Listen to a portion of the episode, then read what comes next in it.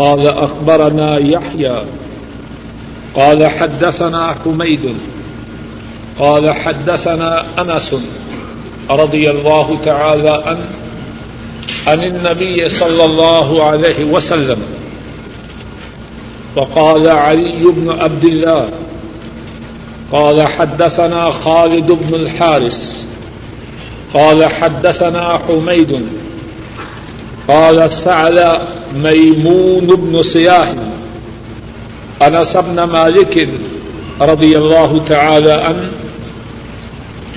قال يا أبا حمزة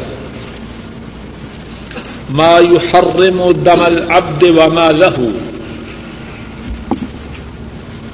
قال فقال من شهد أن لا إله إلا الله واستقبل قبلتنا وصلى صلاتنا وأكل ذبيحتنا فهو المسلم. له ما للمسلم وعليه ما على المسلم.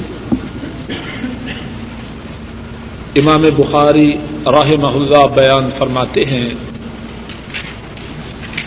ابن ابی مریم نے کہا کہ ہمیں یہ حدیث یحیا نے بتلائی۔ اور یحیا کہتے ہیں اچھا۔ ہم سے یہ حدیث حمید نے بیان کی۔ حمید فرماتے ہیں، ہم سے یہ حدیث انس رضی اللہ تعالی عنہ نے بیان کی اور حضرت انس نبی مکرم صلی اللہ علیہ وسلم سے بیان کرتے ہیں۔ اور امام بخاری فرماتے ہیں کہ علی ابن عبداللہ نے کہا، ہم سے یہ حدیث خالد بن حارث نے بیان کی اور خالد فرماتے ہیں، ہم سے حدیث حمید نے بیان کی اور حمید فرماتے ہیں کہ میمون بن سیاح نے حضرت انس بن مالک رضی اللہ تعالی عنہ ان سے پوچھا اے ابو حمزہ، بندے کا خون اور بندے کا مال، اس کو کون سی چیز حرام قرار دیتی ہے؟ حضرت انس رضی اللہ تعالی عنہ، انہوں نے فرمایا، جس نے گواہی دی کہ اللہ کے سوا کوئی عبادت کے لائق نہیں۔ اور اس نے ہمارے قبلہ کی طرف رخ کیا۔ اور اس نے ہماری نماز پڑھی۔ اور اس نے ہمارا ذبح کردہ جانور کھایا۔ پس وہ مسلم ہے۔ اس کے وہی حقوق ہیں جو مسلمان کے حقوق ہیں۔ اور اس کے وہی واجبات ہیں جو مسلمان کے واجبات ہیں۔ اس حدیث پاک میں جو باتیں ہیں قریب وہی باتیں اس حدیث پاک میں تھیں جن کا ذکر اللہ کی توفیق سے گزشتہ درس میں کیا گیا۔ اختصار سے دو تین باتیں دو بار عرض کرتا ہوں۔ اس حدیث پاک میں جو باتیں ہیں، ان میں سے ایک بات یہ ہے کہ اللہ کی زمین پر جو کوئی زندگی بسر کرے گا، وہ اللہ کی شریعت کے تحت ہو کر زندگی بسر کرے گا۔ اس حدیث پاک سے جو بات معلوم ہوتی ہے کہ وہ مسلمان ہو جائے اور باقی احادیث شریفہ اور قرآن کریم سے یہ بات معلوم ہوتی ہے کہ اگر وہ مسلمان نہ ہو تو جزیہ دینا قبول کرے اور اگر جزیہ دینا بھی قبول نہ کرے تو پھر مسلمان سے لڑائی کے لیے تیار ہو جائے اللہ کی زمین میں، اللہ کے سوا کسی اور کا قانون نہ چلے۔ گا ساری انسانیت اللہ کے قانون کی پابند ہے۔ یا تو مسلمان ہو جائے یا اسلامی ریاست کی تابے دار بن جائے یا اسلامی ریاست سے لڑائی کے لیے تیار ہو جائے۔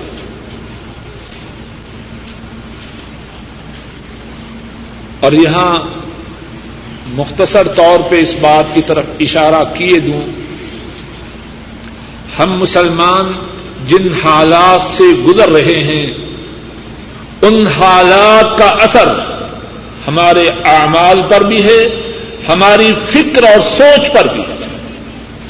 ہم میں سے بہت سے مسلمان اور پڑھے لکھے مسلمان بھی معذرت خواہانہ انداز اختیار کرتے ہیں۔ اسلام میں دفاع ہے، جارحیت نہیں۔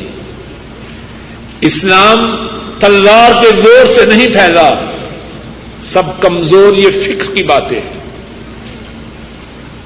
اسلام میرے اور آپ کے باپ کا دین نہیں۔ اسلام اس کا دین ہے جو ساری کائنات کے مالک اور خالق ہیں۔ زمین اس کی، آسمان ان کا۔ نظام چلے گا تو ان کا۔ جب ہم کھاتے ان کے ہیں، پیتے ان کے ہیں، زمین ان کی پہ رہتے ہیں، آسمان ان کے کے نیچے رہتے ہیں، تو کسی اور کی بات ہم پہ کیسے چلے؟ اللہ کے لیے کوئی مثال نہیں۔ بات سمجھنے کے لیے، بچہ آپ کا ہو، کھائے آپ کا۔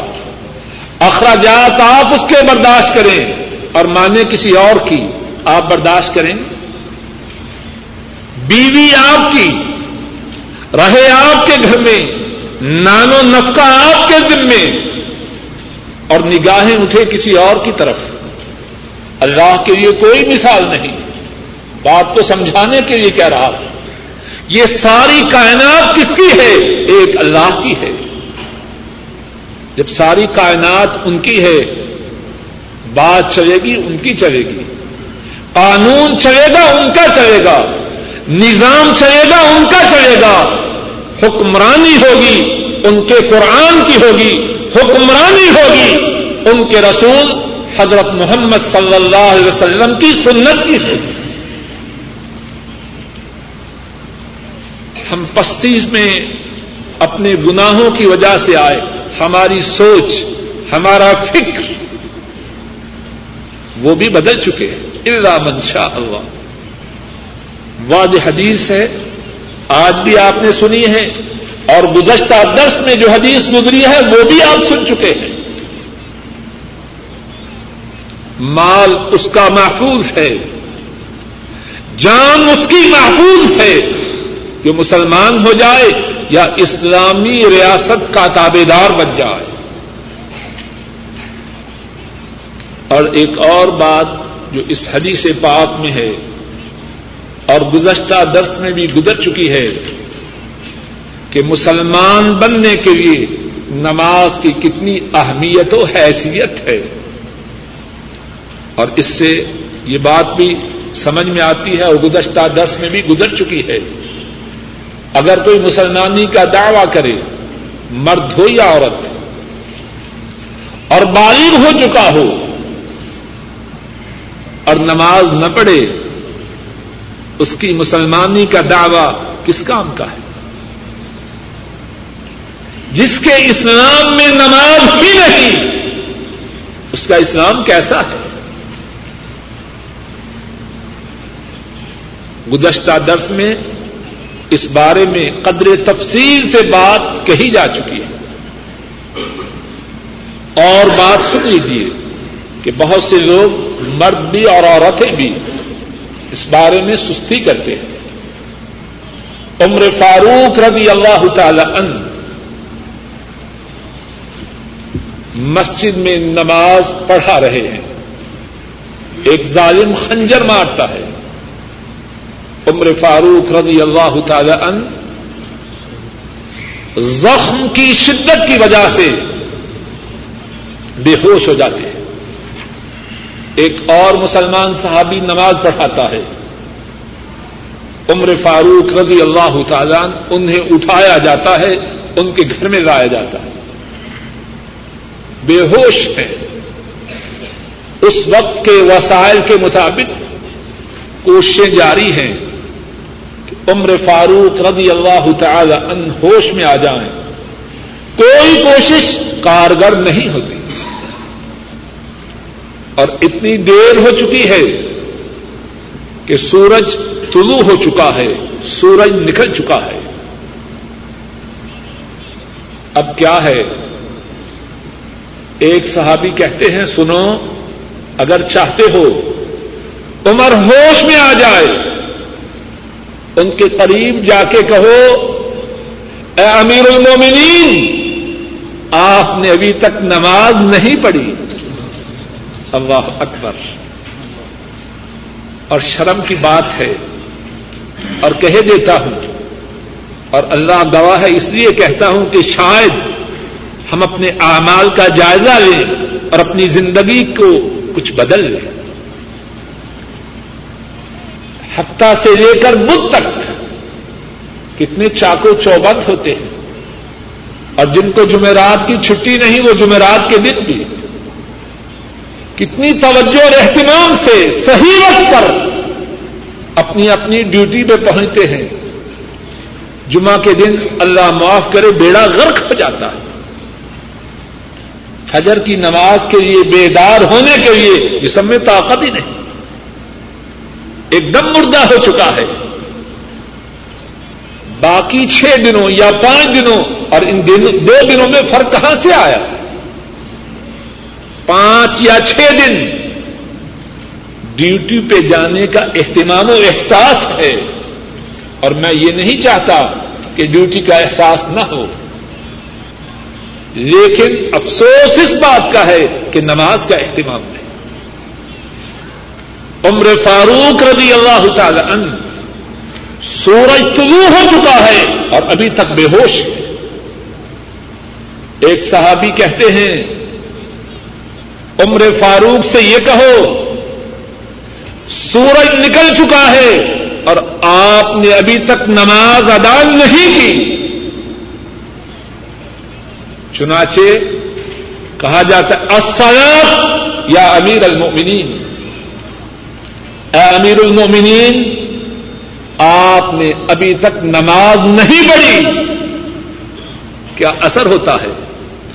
عمر فاروق رضی اللہ تعالی فوراً ہوش میں آ جاتے اور فرماتے ہیں، ولا حض فی اسلام لمن ترک الصلاۃ جس نے نماز کو چھوڑا، اس کا اسلام میں کوئی حصہ نہیں۔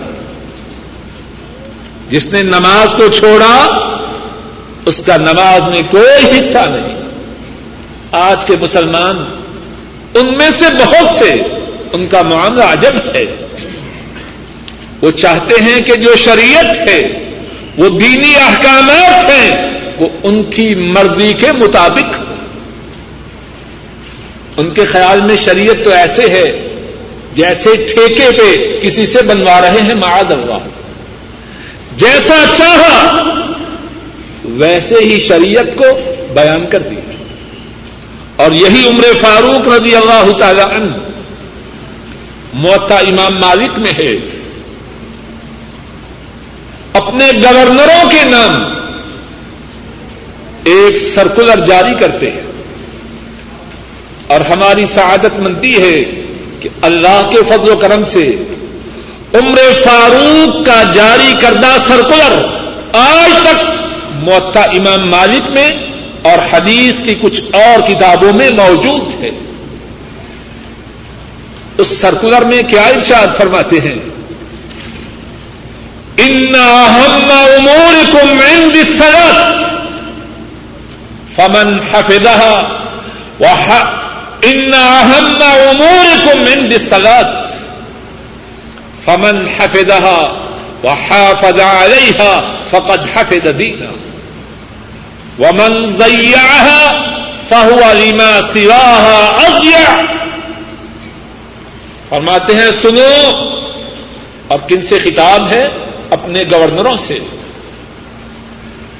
تمہارے تمام معاملات میں سے جو معاملہ میرے نزدیک سب سے زیادہ ضروری ہے، سب سے اہم ہے، وہ نماز کا معاملہ ہے۔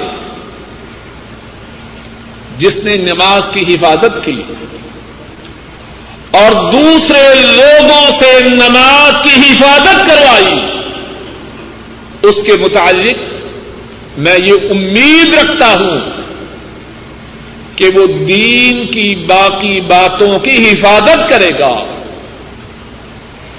وہ منزیہ فہو علیما سیاح ادیا اور جس نے نماز کو ضائع کر دیا، وہ تو باقی دین کو بہت زیادہ ضائع کرنے والا ہے۔ جس نے نماز کی حفاظت ہی نہ کی، وہ باقی دین کی کیا حفاظت کرے گا؟ اس حدیث اس حدیث شریف سے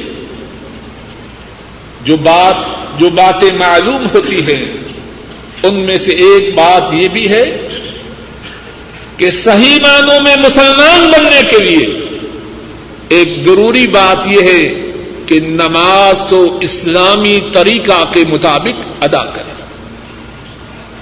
اور اس حدیث پاک میں اور باتیں بھی ہیں جن کا گزشتہ درس میں اللہ کی توفیق سے ذکر ہو چکا ہے۔ ڈاکٹر صاحب، پڑھیے۔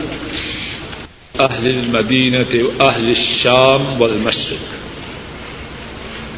ليس في المشرق ولا في المغرب قبلة. لقول النبي صلى الله عليه وسلم، لا تستقبل القبلة بغائط أو بول ولكن شرقوا أو غربوا. باب ہے کہ مدینہ کے رہنے والے اور شام کے رہنے والے اور مشرق کے رہنے والے ان کا قبلہ کیا ہے؟ اور جو مدینہ اور شام کے رہنے والے ہیں، ان کا قبلہ نہ مشرق میں ہے، نہ مغرب میں ہے۔ نبی کریم صلی اللہ علیہ وسلم نے فرمایا کیونکہ نبی کریم صلی اللہ علیہ وسلم نے فرمایا، پاخانہ کے وقت اور پیشاب کے وقت قبلہ کی طرف اپنے رخ کو نہ کرو، مگر مشرق اور مغرب کی طرف اپنے منہ کو کرو۔ امام بخاری راہ محلہ اس باب میں یہ بات بتلا رہے ہیں کہ جو مدینہ طیبہ کے رہنے والے ہیں اور شام کے رہنے والے ہیں اور ان علاقوں کے رہنے والے ہیں جو کابت اللہ سے مشرق کی جانب ہیں، ان کا قبلہ کون سا ہے؟ اور فرماتے ہیں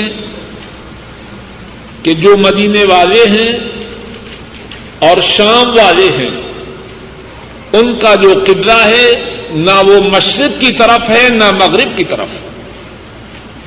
کیونکہ نبی کریم صلی اللہ علیہ وسلم نے مدینے والوں کو حکم دیا کہ قضاء حاجت کے وقت، پاخانہ اور پیشاب کے وقت قبلہ کی طرف اپنے منہ کو نہ کرو، بلکہ مشرق و مغرب کی طرف کرو۔ مدینہ طیبہ اور مکہ مکرمہ، ان میں جو سمت ہے وہ شمال جنوب کی ہے۔ ریاض والے جو ہیں، ان سے جو مکہ مکرمہ ہے وہ مغرب کی جانب ہے۔ پاکستان والے، ان سے جو مکہ مکرمہ ہے وہ مغرب کی جانب ہے۔ لیکن مدینہ والے، مکہ مکرمہ ان سے جو مکہ کی مدینہ والوں سے جو مکہ کی سمت ہے، وہ مغربی یا مشرقی جانب نہیں مکہ اور مدینہ میں جو سمٹ ٹھہرتی ہے، وہ شمال اور جنوب کی ہے۔ تو وہ اپنا چہرہ کس طرف کرے یا مشرق کی طرف یا مغرب کی طرف۔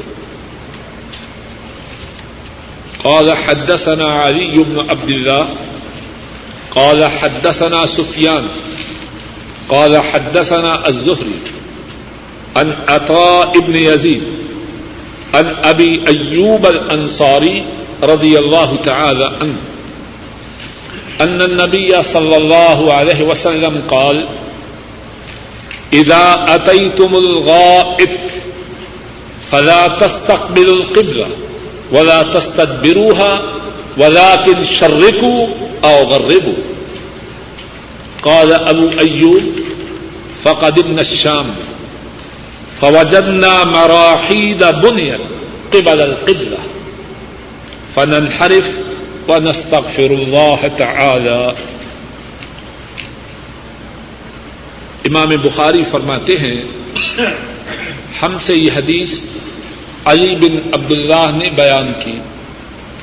علی بن عبد اللہ فرماتے ہیں ہم سے یہ حدیث سفیان نے بیان کی۔ سفیان فرماتے ہیں، ہم سے یہ حدیث زہری نے بیان کی۔ زہری فرماتے ہیں، زہری اس حدیث کو عطا بن یزید سے روایت کرتے ہیں۔ عطا ابو ایوب انصاری رضی اللہ تعالی عنہ سے اس حدیث کو روایت کرتے ہیں۔ حضرت ابو ایوب الانصاری رضی اللہ تعالی عنہ فرماتے ہیں، نبی مکرم صلی اللہ علیہ وسلم نے ارشاد فرمایا، جب تم بیت الخلا کو آؤ، تو قبلہ کی طرف اپنے چہرے کو نہ کرو اور قبلہ کی طرف اپنی پشت کو نہ کرو، بلکہ اپنے چہرے کو قضائے حاجت کے وقت یا مشرق کی طرف کرو یا مغرب کی طرف کرو۔ حضرت ابو ایوب رضی اللہ تعالی عنہ فرماتے ہیں، ہم شام آئے، ہم شام آئے، ہم نے وہاں دیکھا کہ جو ٹٹیاں تھیں لیٹرینس تھیں،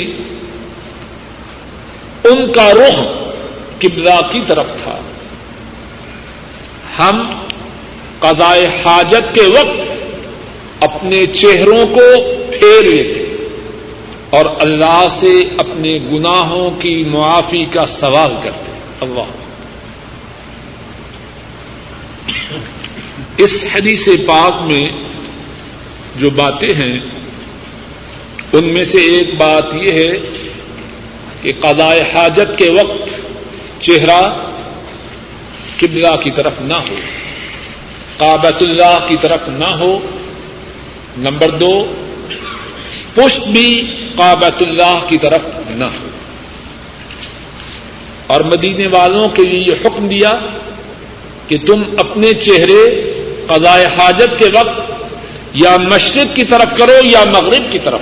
اور پہلے یہ بات بیان کر دی ہے کہ جو سمت مدینے والوں کی مکہ کی طرف بنتی ہے، وہ مشرق اور مغرب میں نہیں آتی۔ بات واضح ہے کہ نہیں؟ اس کے بعد اس حدیث میں اور کیا بات ہے؟ ذرا توجہ سے سمجھیے اور یاد رکھیے۔ حضرت ابو ایوب رضی اللہ تعالیٰ نے فرماتے ہیں، ہم شام آئے۔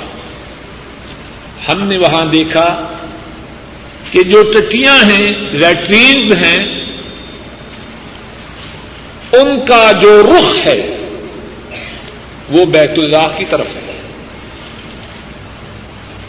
ہم وہاں جب قضائے حاجت کے لیے بیٹھتے، تو اپنے چہرے کو پھیر لیتے۔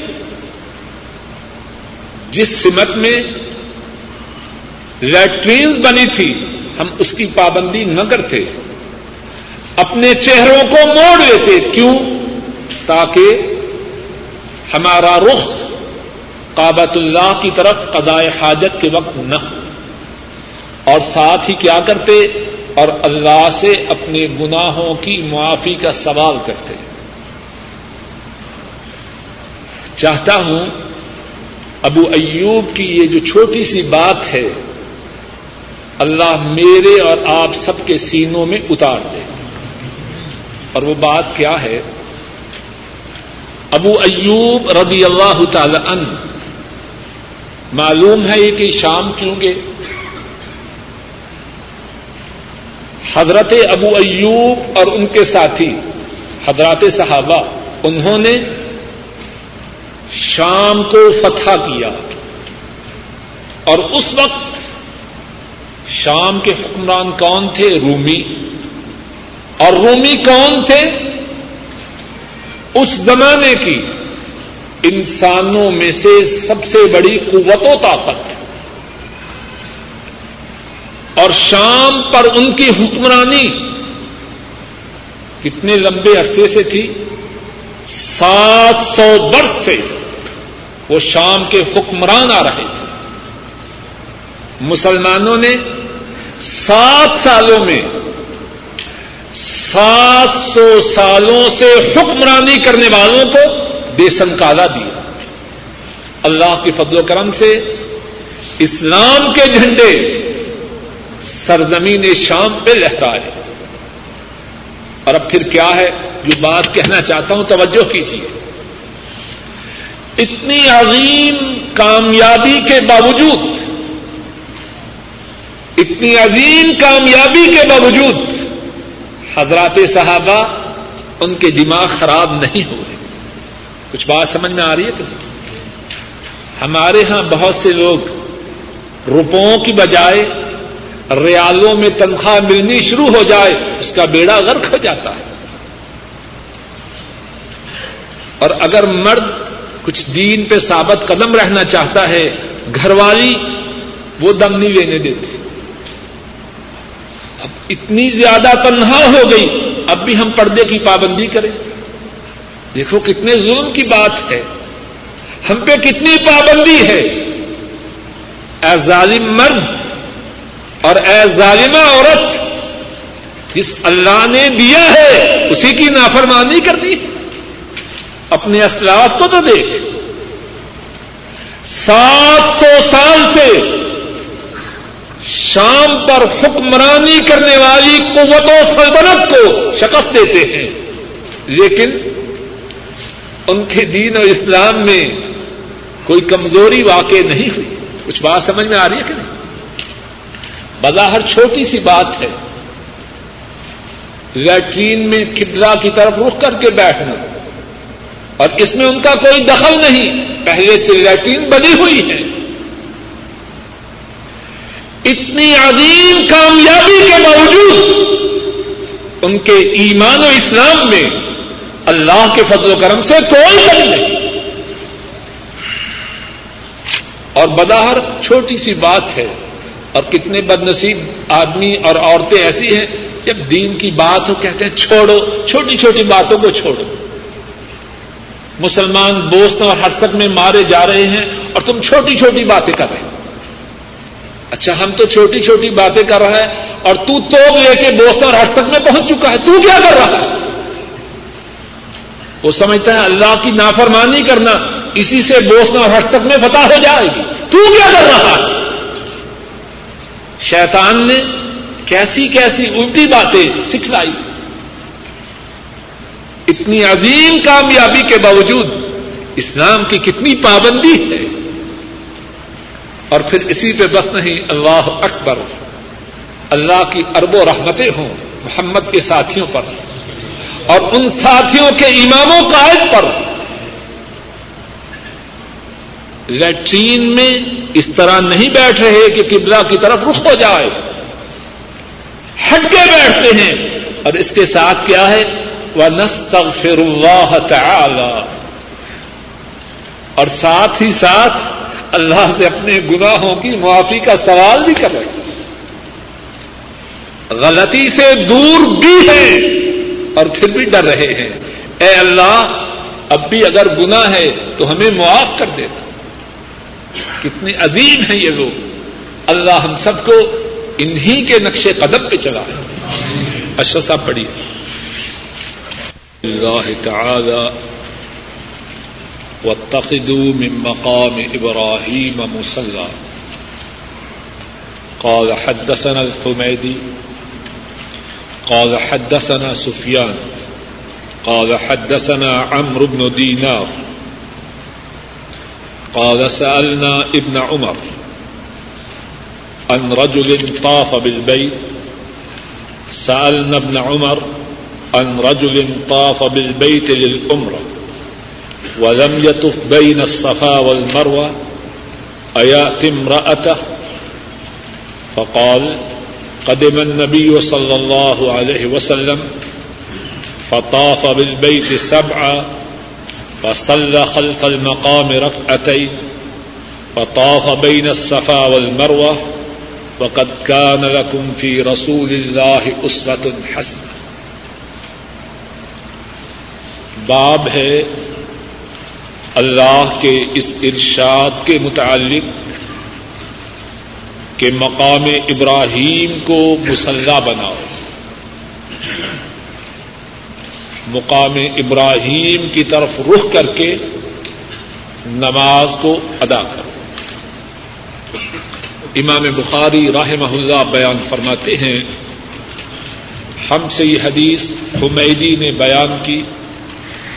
حمیدی ایسے شخص کے متعلق سوال کیا جس نے عمرہ کی غرض سے بیت اللہ کا طواف کیا اور اس نے ابھی تک صفا اور مروا کی سائی نہیں کی کیا وہ اپنے گھر والوں کی طرف جا سکتا ہے؟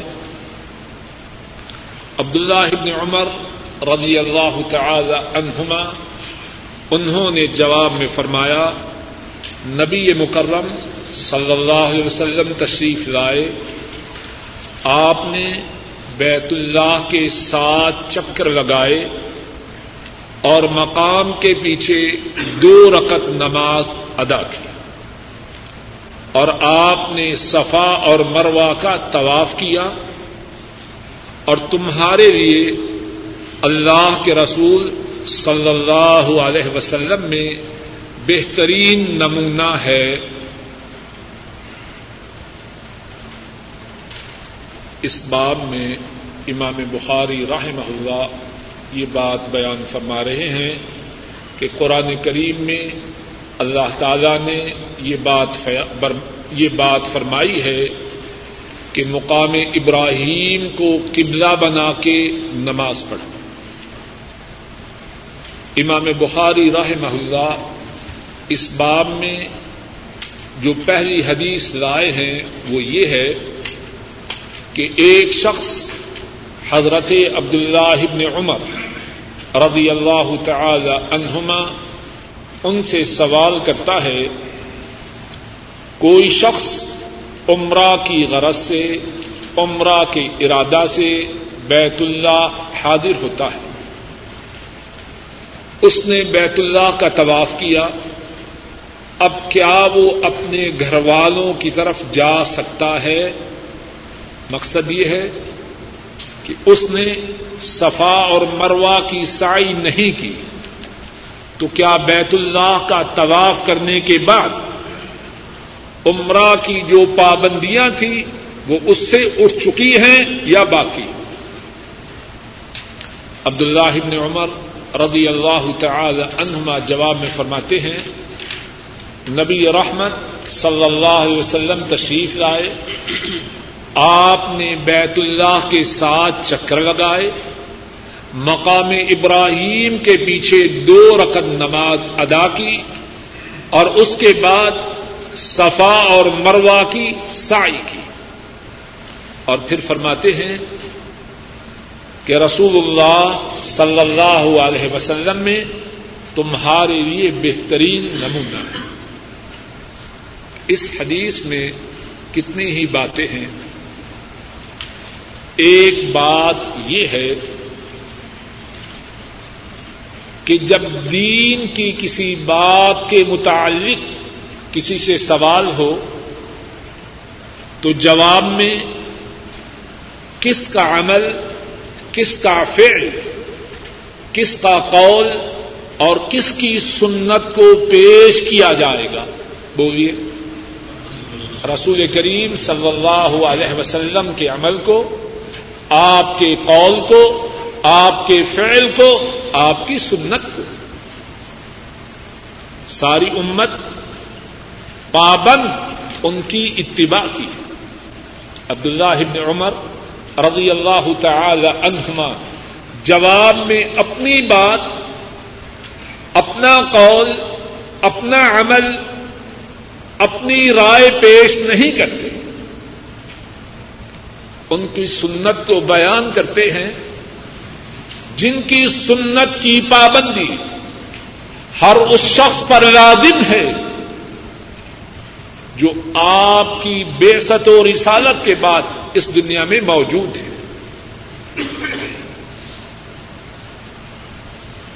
اور دوسری بات اس حدیث پاک میں یہ ہے کہ عمرہ میں جو باتیں ہیں، ان میں سے پہلی بات یہ ہے کہ بیت اللہ کے ساتھ چکر لگانے ایک اور بات یہ ہے کہ سات چکر لگانے کے بعد دو رکن نماز مقام ابراہیم کے پیچھے پڑنی اور ایک اور بات یہ ہے کہ دو رکن نماز ادا کرنے کے بعد صفا اور مروا کی سائی کرنی اور ضمنی طور پر یہ بات بھی ہے، طواف کرنے کے بعد، بیت اللہ کا طواف کرنے کے بعد، عمرہ کا ارادہ کرنے والا عمرہ کی پابندیوں سے آزاد نہیں ہوتا۔ اس پہ ابھی سائی ضروری ہے۔ پھر حجامت کروائے، اس کے بعد عمرہ کی جو پابندیاں ہیں، ان سے آزاد ہوگا۔ اور دوسری حدیث امام بخاری راہ محلہ اس باب میں یہ لائے ہیں، وسألنا جابر بن عبد الله رضي الله تعالى عنه۔ وسألنا جابر بن عبد الله رضي الله تعالى عنهما فقال، لا يقربنها حتى يطوف بين الصفا والمروة. ہم نے جابر بن عبد اللہ رضی اللہ تعالی عنہما سے اس بارے میں سوال کیا تو انہوں نے فرمایا، صفا اور مروا کی سائی کرنے سے پہلے اپنے گھر والوں کے قریب نہ جائیں قال حدثنا مسدد، قال حدثنا مسدد، قال حدثنا يحيى عن سيف يعني ابن سليمان. قال سمعت مجاهدا، قال أتي ابن عمر رضي الله تعالى عنهما، فقيل له هذا رسول الله صلى الله عليه وسلم دخل الكعبة. فقال ابن عمر فأقبلت. والنبي صلى الله عليه وسلم قد خرج. وأجد بلالا قائما بين البابين. فسألت بلالا، فقلت أصلى النبي صلى الله عليه وسلم في القعبة؟ قال نعم. ركعتين بين الصاريتين اللتين على يساره إذا دخلت. ثم خرج فصلى في وجه القعبة ركعتين امام بخاری فرماتے ہیں، ہم سے یہ حدیث مسدد نے بیان کی۔ مسدد فرماتے ہیں، ہم سے یہ حدیث یحییٰ نے بیان کی۔ یحییٰ سعید بن سلیمان سے بیان کرتے ہیں اور سیف فرماتے ہیں، میں نے مجاہد کو کہتے ہوئے سنا کہ ابن عمر رضی اللہ تعالی عنہما ان کے پاس کوئی آیا اور ان سے کہا، یہ اللہ کے رسول صلی اللہ علیہ وسلم کابت اللہ میں داخل ہو چکے۔ ہیں ابن عمر فرماتے ہیں، میں آیا اور جب میں پہنچا تو نبی کریم صلی اللہ علیہ وسلم کعبہ سے باہر تشریف لے آ چکے تھے۔ اور میں نے پایا کہ بلال دونوں دروازوں کے درمیان کھڑے ہیں۔ میں نے بلال سے سوال کیا کیا نبی کریم صلی اللہ علیہ وسلم نے کابت اللہ کے اندر کوئی نماز پڑھی ہے؟ حضرت بلال رضی اللہ تعالی عنہ، انہوں نے جواب میں کہا ہاں آپ نے دو رکن نماز کابت اللہ میں پڑھی ہے۔ اور کہاں پڑھی ہے؟ جب تو داخل ہو تو تیرے بائیں ہاتھ، جو دو ستون ہیں، وہاں آپ نے دو رکن نماز ادا کی۔ پھر نبی کریم صلی اللہ علیہ وسلم کابت اللہ سے باہر تشریف لائے اور آپ نے کعبہ کے سامنے دو رکت نماز ادا کی۔ اس حدیث پاک میں کتنی ہی باتیں ہیں اور ان باتوں میں سے ایک بات یہ ہے کہ کابت اللہ میں داخل ہونا رسول کریم صلی اللہ علیہ وسلم کی سنت سے ثابت ہے۔ اللہ میرے اور آپ سب کے نصیب میں کابت اللہ میں داخل ہونا فرمائے۔ ہاں ایک بات ہے اور وہ خوشی کی بات ہے کہ کابت اللہ کا جو حصہ جس کو حجر کہتے ہیں یا ہجر کہتے ہیں،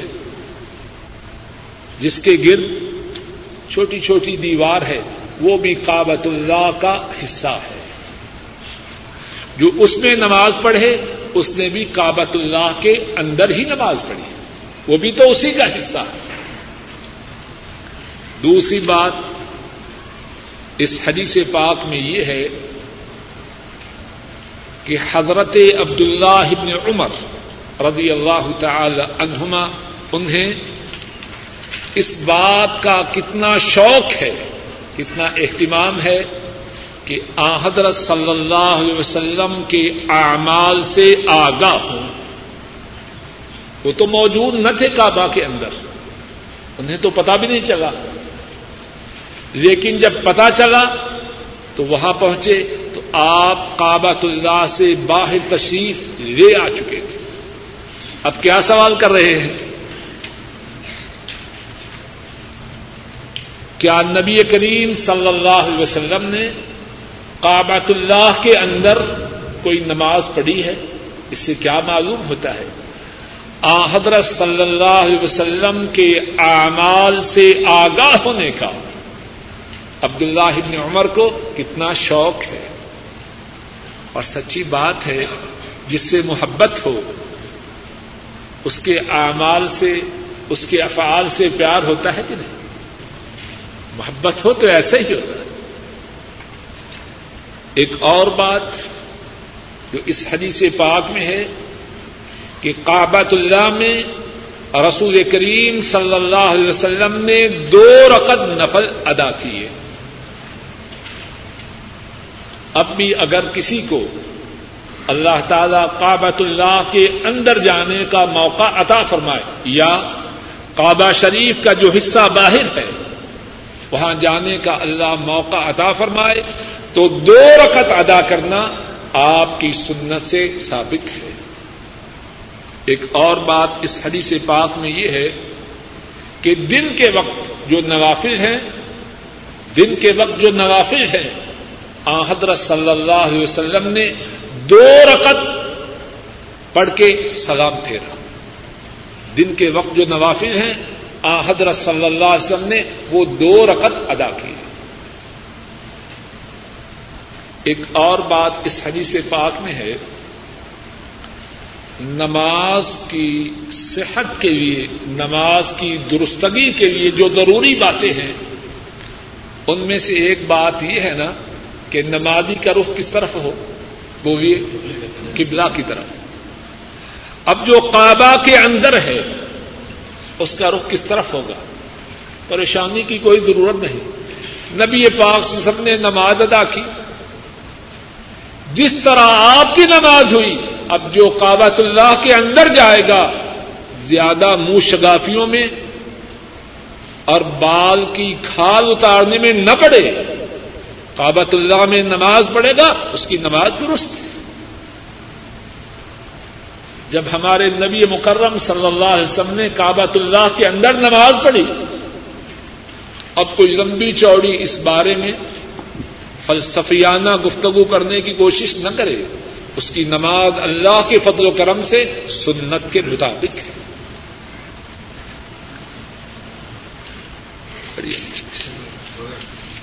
اللہ نبی مکرم صلی اللہ علیہ وسلم کے طریقہ کے مطابق ساری زندگی بسر کرنے کی توفیق عطا اے اللہ، اپنے فضل و کرم سے ہمارے بوڑھے ماں باپ پہ رحم فرما۔ اے اللہ، ہمارے بوڑھے ماں باپ کی سب پریشانیوں کو دور فرما۔ اے اللہ، ہمارے بوڑھے ماں باپ کی بیماریوں کو صحت سے بدل دے۔ اے اللہ، ہمارے بوڑھے ماں باپ پہ رحم فرما۔ اے اللہ ہمارے بوڑھے ماں باپ پہ رحم فرما۔ اے اللہ اپنے فضل و کرم سے ہمارے بوڑھے ماں باپ کی بیماریوں کو صحت سے، ان کی پریشانیوں کو راحت سے بدل دے۔ اے اللہ ہمارے بوڑھے ماں باپ کو ایمان، عافیت اور صحت والی زندگی نصیب فرما۔ اور اے اللہ جن کے ماں باپ فوت ہو چکے ہیں، ان کے گناہوں کو معاف فرما۔ ان کے دراجات کو بلند فرما۔ ان کی قبروں کو جنت کی باغیچہ بنا۔ اے اللہ، ہمارے جو دادا، دادیاں، نانا، نانیاں اور ہمارے دیگر بزرگ جو فوت ہو چکے ہیں، اے اللہ، ان تمام کے گناہوں کو معاف فرما۔ ان کے دراجات کو بلند فرما۔ ان کی قبروں کو جنت کی باغیچہ بنا۔ اے اللہ، ہمارے جو بہن بھائی فوت ہو چکے ہیں، ان کے گناہوں کو معاف فرما۔ ان کو قبر کے عذاب سے محفوظ فرما۔ ان کی قبروں کو جنت کی باغیچہ بنا۔ اے اللہ، جواب دوں گا، وہ وہ ہیں جن کا تعلق عورتوں سے ہے۔ عورتوں کی طرف سے ایک سوال یہ ہے کہ اگر عورت حاملہ ہو تو جو فطرانہ ہے، وہ ایک فرد کی طرف سے ادا کیا جائے گا یا دو فردوں کی طرف سے؟ جواب یہ ہے، ایک کی طرف سے۔ ابھی دنیا میں موجود تو وہ عورت ہے اور جو اس کے پیٹ میں ہے، جب وہ اللہ کے فضل و کرم سے آئے گا، تو اس کی طرف سے فطرانہ تب ادا کرنا ہے۔ آپ اگر عید الفطر کے دن تک بچہ کی پیدائش نہیں ہوئی، تو صرف ایک فرد کا فطرانہ ادا کرنا ہے، دو کا نہیں کرنا۔ اسی طرح قربانی۔ عید، بڑی عید میں جو قربانی ہے تب بھی قربانی عورت کی طرف سے ہے، ابھی جو اس کے پیٹ میں ہے، اس کی طرف سے قربانی نہیں تیسرا سوال عورتوں کی طرف سے یہ ہے کہ کیا تسبیح کا استعمال بدت ہے؟ جواب یہ ہے، واللہ عالم بالثواب میرے ناقص اور محدود علم کے مطابق تسبیح کا استعمال بدت نہیں۔ ہاں انگلیوں پر ذکر کرنا، یہ تسبیح پر ذکر کرنے سے زیادہ بہتر ہے۔ اور اگر کوئی شخص ایسا ہو کہ انگلیوں پر ذکر کرنے کی صورت میں وہ صحیح تعداد یاد نہ رکھ سکے تو شاید اس کے لیے تصویر پر اس وجہ سے ذکر کرنا اور بہتر ہو۔ عورتوں کے متعلق ایک اور سوال یہ ہے کہ اگر کوئی عورت دین کے کسی حکم کی پابندی میں سستی کرے، کوتاہی کرے، غفلت کرے، تو کیا مرد کو اس بات کا اختیار ہے کہ وہ عورت کو مجبور کرے کہ وہ دین کی پابندی کرے۔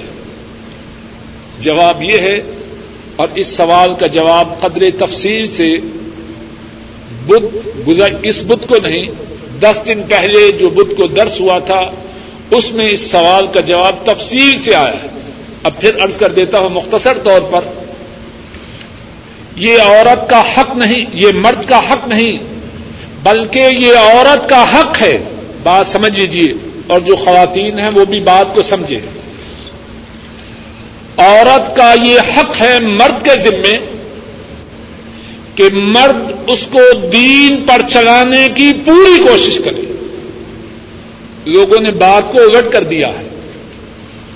بات کو پھر سمجھیے شیطان نے بہت سے لوگوں کو، مردوں کو بھی اور خواتین کو بھی دھوکہ دیا ہے۔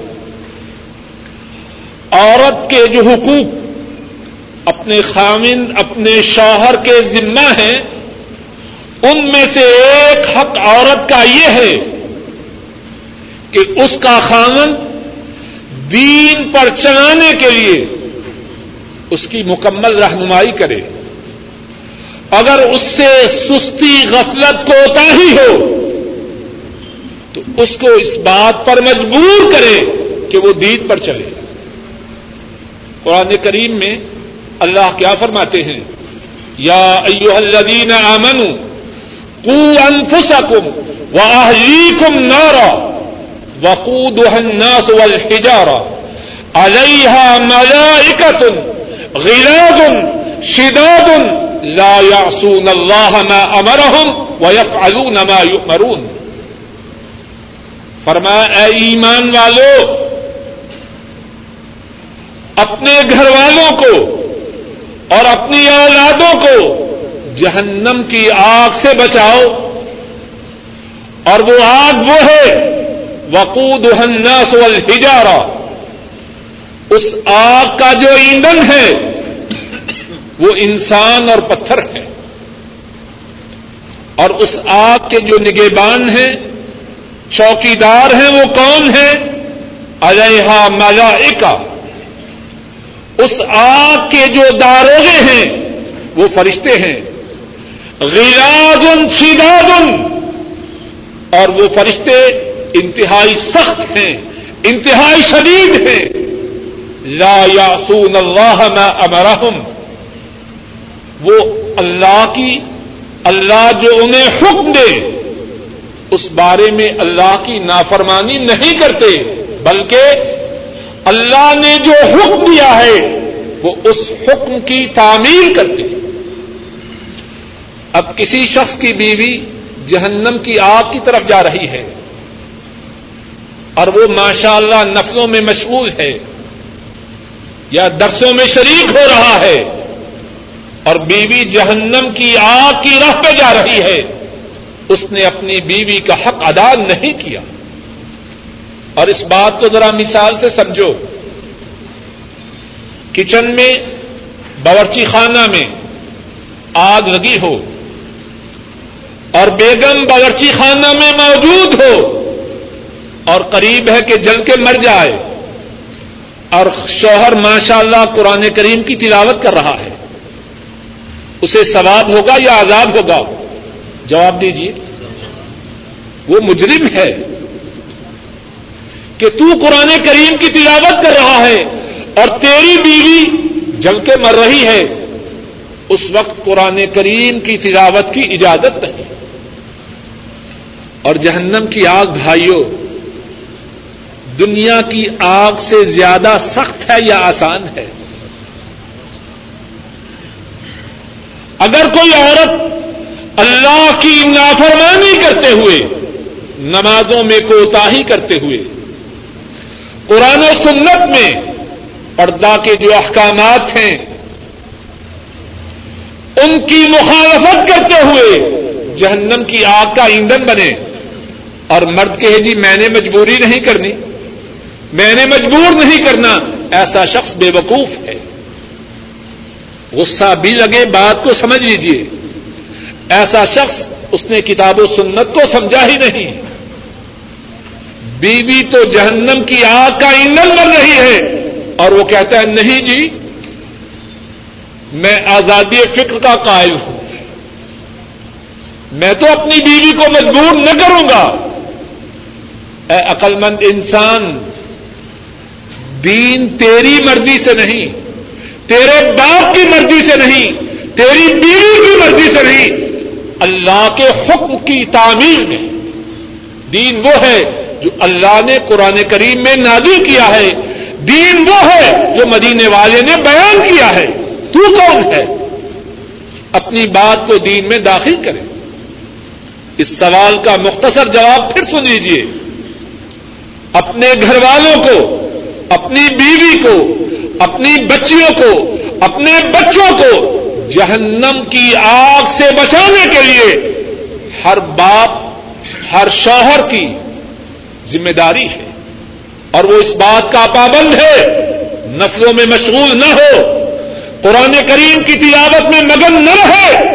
پہلے اپنی بیویوں کو، اپنے بچوں کو، اپنی بچیوں کو جہنم کی آگ سے بچانے کے لیے اپنا پورا زور فرق کر۔ اور اس کے بعد نتیجہ اللہ کے ہاتھ۔ میں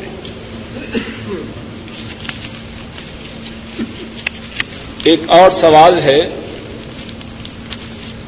کہ آج درس میں جو بات گزری ہے کہ سارے انسان جو دنیا میں موجود ہیں، ان سے مطالبہ کیا جائے گا کہ تین باتوں میں سے ایک کو قبول کرو۔ یا مسلمان ہو جاؤ، یا جزیا دو، یا لڑائی کے لیے تیار ہو جاؤ۔ قرآن کریم میں آئے تھے لا اکراہ فی الدین۔ دین میں پابندی نہیں۔ ان دونوں میں تعارض ہے کہ نہیں؟ پہلا جواب یہ ہے، یہ جو بات ہے کہ جتنے لوگ ہیں، ان سے تین باتوں میں سے ایک بات کے ماننے کا مطالبہ کیا جائے گا۔ یہ کس نے کہی ہے؟ بولیے، یہ رسول کریم صلی اللہ علیہ وسلم نے فرمائی۔ لا اکراہ فی الدین. یہ کس پہ نادل ہوئی ہے؟ مجھ پر یا آپ پر نادل ہوئی ہے؟ اور جو مدینے والے ہیں، وہ اس آج کو سمجھتے ہیں کہ نہیں؟ اور اس آیت کریمہ کا مقصد یہ ہے کہ جو اہل کتاب ہیں اور ان کی طرح کے لوگ ہیں، ان کو اختیار دو، خواہ جزیہ دینا قبول کریں یا مسلمان بن جائے یہ ہے اختیار۔ جو چائس ہے، وہ اسلام اور جزیہ میں ہے۔ یہ مانا ہے لا اکراہ فی الدین۔ اگر یہودی یہودی رہنا چاہے، نصرانی نصرانی رہنا چاہے، اسے اختیار ہے، لیکن اسلامی اسٹیٹ کا تابے دار بن کے رہے۔ باغی بن کے نہ رہے جزیا دے اور اسلامی ریاست کے جو احکامات ہیں، انہیں تسلیم کرے اسی کے متعلق ایک اور سوال ہے کہ جزیا دینے والا جنتی ہے یا جہنمی؟ جو جزیا دینے والا ہے، وہ کافر ہے۔ اور رسول کریم صلی اللہ علیہ وسلم نے فرمایا اور قسم کھا کے فرمایا، جو شخص میری بےست کے بعد مجھ پہ ایمان نہ لائے یہودی ہو یا نصرانی وہ جہنمی ہے۔